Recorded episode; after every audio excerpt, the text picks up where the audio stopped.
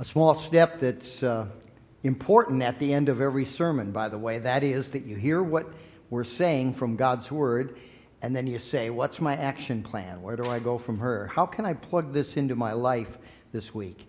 Now, this series, Better Together, addresses a certain group probably better than other groups the group that are loners. Some of you might actually be enjoying this time of not having any contact with other human beings. It's a personality thing. You either do or you don't.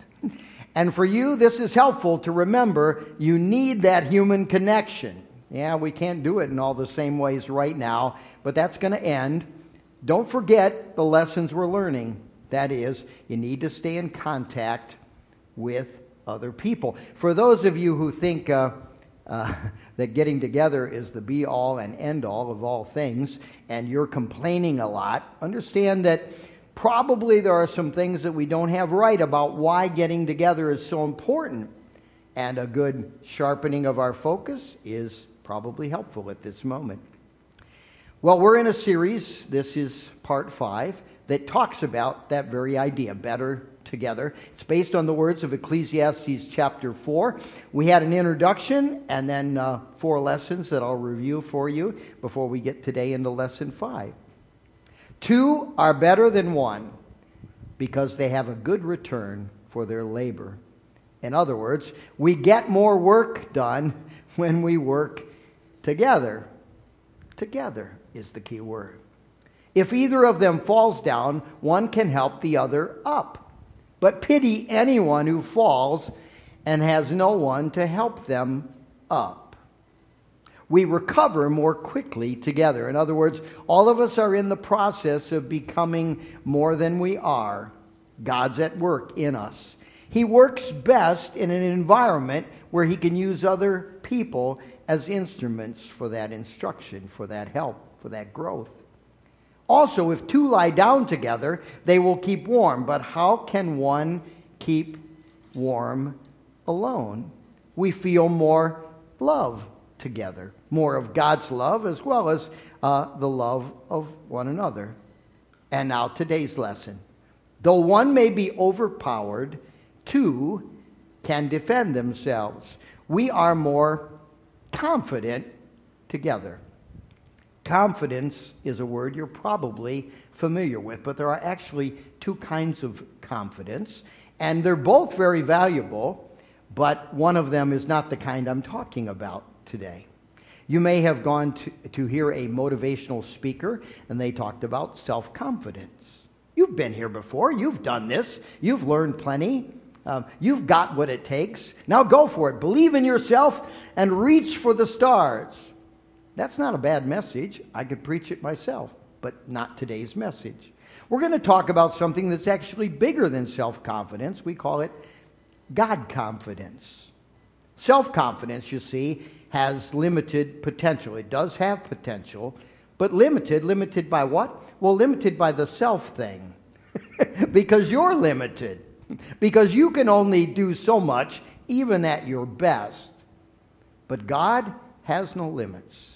When you find yourself in Him, then you find yourself tapping into an unlimited power and unlimited possibilities. Why is this important? Well, today from our lesson we learn it's important because life is a battle. Have you noticed that? Maybe some of what we're going through has highlighted that for you. Life is a struggle. You don't just uh, wake up in the morning and everything falls into place. Life doesn't work that way, does it? It is indeed a battle. And so Paul writes these words Finally, be strong in the Lord and in his mighty power. That, that's the God confidence, right? Put on the full armor of God so that you can take your stand against the devil's schemes. For our struggle is not against flesh and blood. In other words, it's not a physical battle, it's not a political battle, it's not an human intellectual battle, it's not a battle between people, it's a spiritual battle. Not against flesh and blood, but against the rulers, against the authorities, against the powers of this dark world, and against the spiritual forces of evil in the heavenly realms. We call this spiritual warfare. Okay? Usually, when we have an issue in our life, we usually can look at some person, institution, or something like that and think they're the problem. But Paul reveals to us the fact if you could pull back the layer, you would see that from eternity past, there's been an eternal spiritual struggle underneath all of that. It's not a Democrat Republican struggle. It's not an American or other country nationality problem. It's a spiritual problem. It's a problem and a struggle between good and evil. A favorite book of mine is called The Road Less Traveled.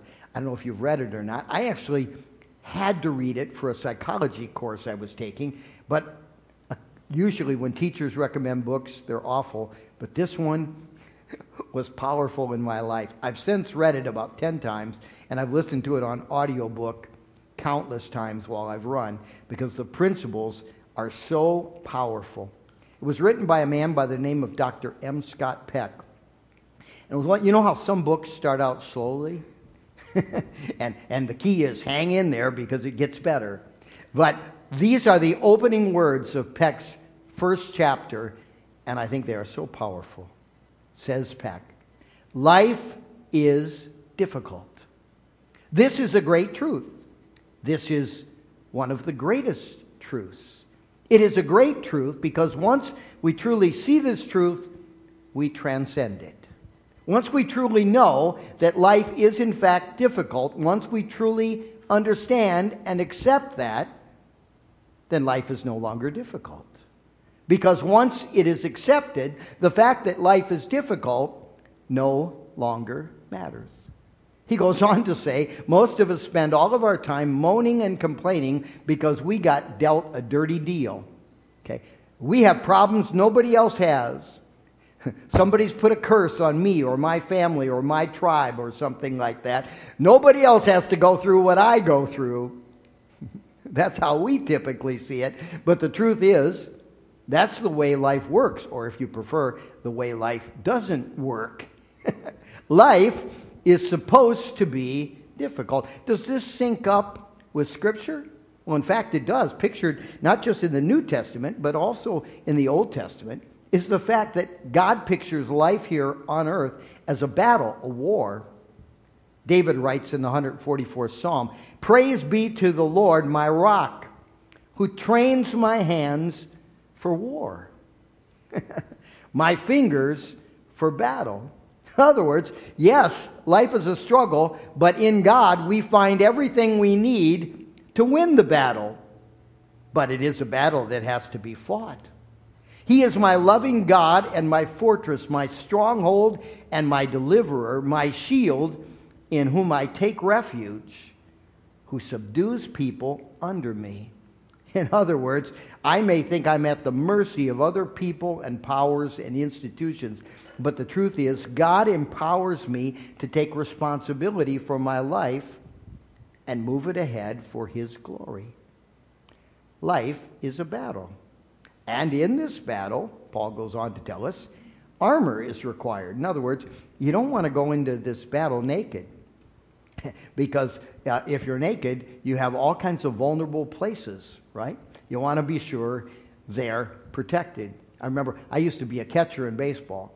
And those of you who played baseball may know the, la- the last thing the coach always told you is you ran out for the first inning in the field if you were a catcher. You don't remember? You got your cup on? right? Because he knew, yeah, he probably only didn't have a lot of catchers on the bench, and he knew one bad bounce could end your game in a hurry.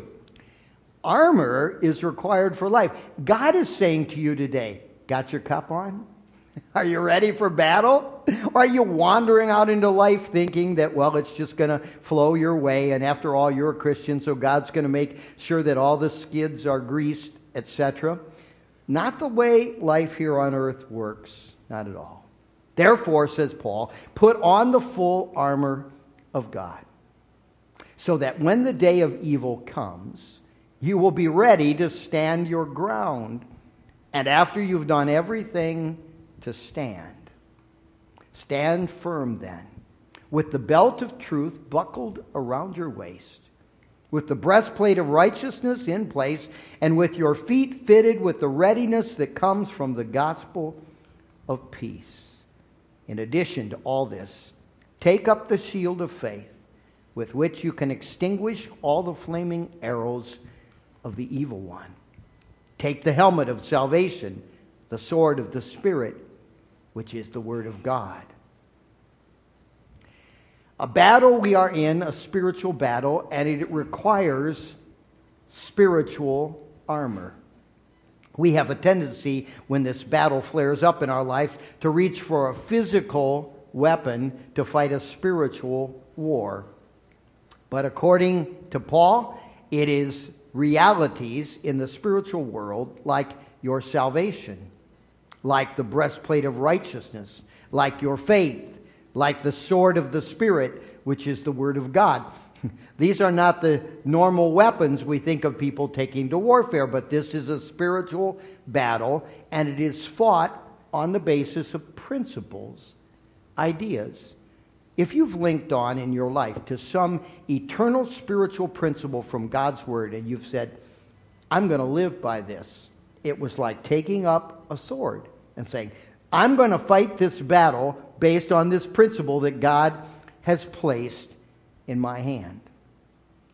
In his book, uh, The Road Less Traveled, back to that, uh, Scott Peck talks about these as disciplines. You can put in there where he uses tools, you can put in weapons. Discipline, he says, is the basic set of tools that we require to solve life's problems. I would say, in the spiritual sense, discipline are the weapons that we use to win life's battle. Without discipline, we can solve nothing.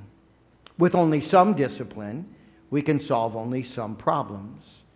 With total discipline, we can solve all problems. In his book, he goes on to say to be free people, we must assume responsibility for ourselves. God gives us what we need, we have to take it.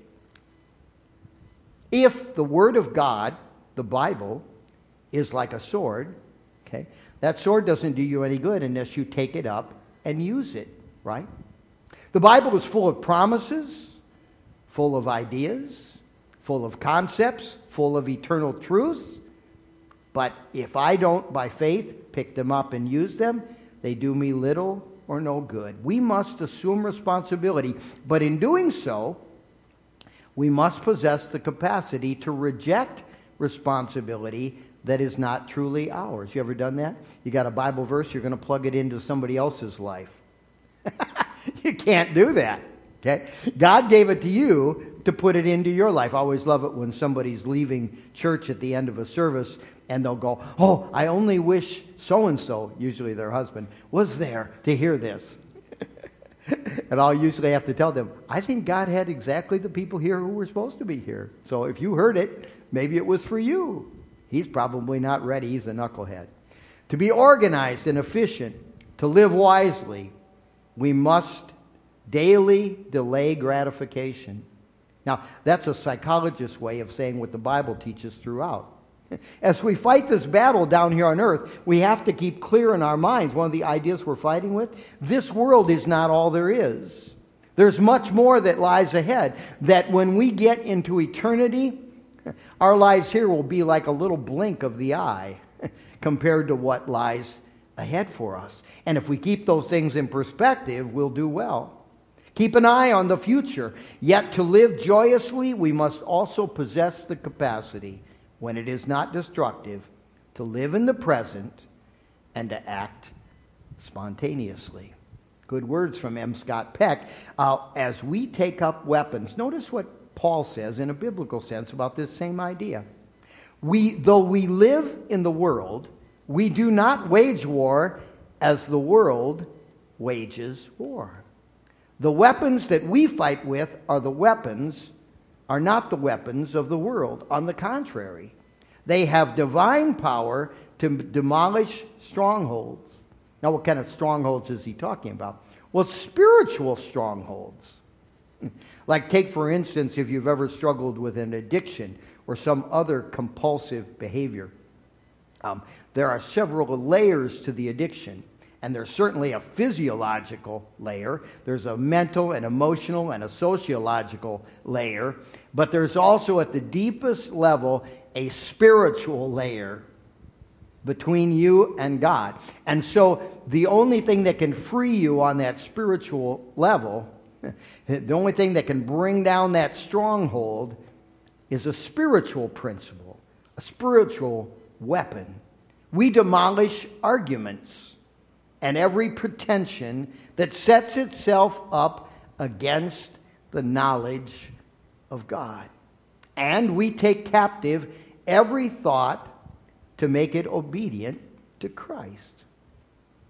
Peck goes on to suggest a few things in psychological language the willingness to delay gratification, the acceptance of responsibility, the dedication to truth, which means the rejection of lies, and the learning to be flexible. Another word for that is creative. Well, life is a battle armor is required, and God is our captain. He's in charge of the battle. It's not your battle, it's His. You're just fighting it. He's trusting you to fight it. Paul continues, and pray in the Spirit on all occasions. In other words, remember, prayer here, as Paul's using it, he's not saying ask God for stuff. He's saying stay in communication with God as you would if you were part of a battalion and you were at war. You'd want to hear from those who are in charge. Pray in the Spirit on all occasions and with all kinds of prayers and requests. With this in mind, be alert and always keep on praying for all the Lord's people. Pray also for me, that whenever I speak, words may be given so that I will fearlessly make known the mystery of the gospel Paul's inviting them to get on the same page with him. For which I am an ambassador in chains, pray that I may declare it fearlessly as I should. We stay in touch with God because He's the captain of battle. That probably isn't the way through the lens of the New Testament you've come to think of Him. Most of us like to think of God as our Heavenly Father. Jesus invited us to do so. But you need to know that His um, expression of who he is is much more diverse than that. Of Christ, it says in 1 Corinthians 15, Thanks be to God, he gives us the victory through our Lord Jesus Christ. He's the chief warrior. Peck writes it this way No words can be said, no teaching can be taught that will relieve spiritual travelers from the necessity of picking their own way. And God leaves us with that, doesn't He? He leaves us to choose our own way. We can choose His way as our way. We can choose to fight the battles that are His battles, but we have to make them our own. Working out with effort and anxiety their own paths through the unique circumstances of their own lives toward the identification of their individual selves with God. In other words, who we are in God, who God made us to be. Your battle, I don't know if you notice this, isn't identical to my battle. We all have a battle, that's what the text said. We all have been given weapons with which to fight this battle, but your battle and my battle are not identical. I have to identify where's my battle, what has God resourced me with to fight this battle, and how is God leading and directing me in this battle. I love these words of Scripture from Exodus 15. This is actually a song that was written by Moses' sister, Miriam. Um, the occasion was most songs were written out of some occasion, and this one had a fabulous occasion. Remember when the children of Israel were caught in slavery in Egypt? And uh, God was going to set them free, and he was going to use Moses to lead them. Well, at last, after a series of plagues, the final plague caused Pharaoh to release his grip on the Egypt, on the uh, Israeli children, and so they were set free, and they headed toward the promised land. But they got only as far as the Red Sea, and then they noticed there was the sea in front of them, and behind them, uh, Pharaoh had changed his mind and sent, you've seen the Ten Commandments, right? And sent out the uh, uh, Egyptian army to pursue them. They were in trouble. Drown this way, be killed this way. As they stood there, Moses was given this word of instruction Stand still. That's not what you expect to hear from the general. Stand still, he said, and you will see the salvation of the Lord. So they stood still. I mean, they, what else could they do? A wind came and parted the sea, dried out the seabed.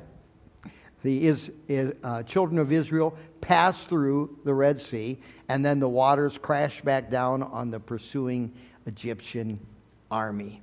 Then, on the other side, as they watched the soldiers drowning, Miriam wrote this little song I will sing to the Lord, for he is highly exalted. Both horse and rider he has hurled into the sea. The Lord is my strength and my defense. He has become my salvation. He is my God, and I will praise him. My Father's God, and I will exalt him. The Lord is a warrior. Is that how you think of him? In the midst of your battle, that's a good way to think of him. The Lord is a warrior, the Lord is his name. Pharaoh's chariots and his army he has hurled into the sea. The best of Pharaoh's officers are drowned in the Red Sea. The deep waters have covered them. They sank to the depths like a stone. Well, they don't write songs like that anymore, do they? the pursuit of God, in other words, does not lead to a life that is easy or comfortable. Typically, Christians, if we felt God was setting us free from bondage in Egypt and we started toward the promised land and we got to the Red Sea, we would probably conclude either God can't be trusted or else I must have misheard from God. but if there's trouble involved, you can pretty well bet God is also in the middle of it.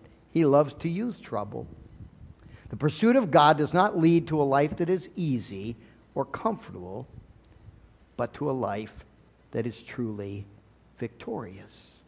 In other words, it brings you right into the midst of a battle, but a battle that you can confidently wage because you know you will be victorious. In closing, some questions for you. Are you aware that you are in the midst of a battle? Are you paying attention? the war is waging all around you, okay? All the time, even when you think things are going smoothly. Know this it's wartime. As long as we're down here on earth, it is wartime. So, are you wearing the armor? As Paul put it in Ephesians 6, the full armor of God. In other words, all of the resources that God has made available to you, are you applying them to the battle you're in? Do you believe that victory in Christ is already yours? Because it is. All the victories that we fight on a spiritual level in Christ's name, they've already been won. They were won at the cross. We're just acting out the play. We're just participating in God's Word. Isaiah puts it this way See, it is I who have created the blacksmith, who fans the coals into flame and forges a weapon fit for its work. In other words, God says, all those people who are against you and all their weapons, I'm the one who made those weapons. you might be saying, wow, God, this can't be God. Look at all the trouble we're having. When the scripture seems to reveal just the opposite. Wow, look at all this trouble. We must be in the middle of God's will. It is I who have created the destroyer to wreak havoc. okay? Sometimes I allow chaos. No weapon formed against you will prevail. In other words, I'm going to let you be in the middle of a fight, a fight that you could no way win on your own, the fight that's going to be terrifying to the bone. But know this forged against you will prevail. and you will refute every tongue that accuses you. This is the heritage of the servants of the Lord. Now, aren't you curious to find out there that uh, the heritage of the servants of the Lord isn't an easy and comfortable life? it's a life where people are accusing us and people are forging weapons against us. But, says Paul, you will refute them. No weapon will prevail. This is the heritage of the servants of the Lord, and this is their vindication from me, declares the Lord. The one may be overpowered, said Solomon in Ecclesiastes 4. Two can defend themselves. You're in a battle, and it was a battle you were never, ever asked to wage on your own. That's the better together point. we fight better when we fight shoulder to shoulder. Now, churches are really good at fighting, by the way, but usually against each other. the fight that we're called to is when our brother or sister takes up a fight against sin, against some problem, against some ungodly thing. It's our job to stand with them, to fight with them, to support them, to pray with them, as Paul invited uh, his partners in the gospel to do. We do this better together than trying to fight all of our battles alone in secret. Now, some people do that because they think, oh, well, I don't want anybody to know that I have battles. Again, back to the first point. we all have them. Okay? You have them. I have them. We have them. We do better when we fight together. Though one may be overpowered, two can defend themselves. In other words, we are more confident in the spiritual battle when we fight together. Let's pray.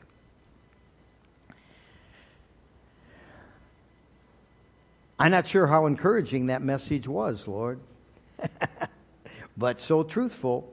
Life is indeed a struggle. We found it to be so. Life for us a battle. But encouraging to know it is a battle that we cannot lose because you are our captain, and it will end in your victory and your glory. And as long as we stay connected to you, and the battles we're fighting are your battles, we'll be just fine. Thanks, Lord, for the reminder. So when we come back together, our fight is together. We form your army, God, not against physical challenges but against a spiritual war in which you will be ultimately victorious. In Jesus' name, amen.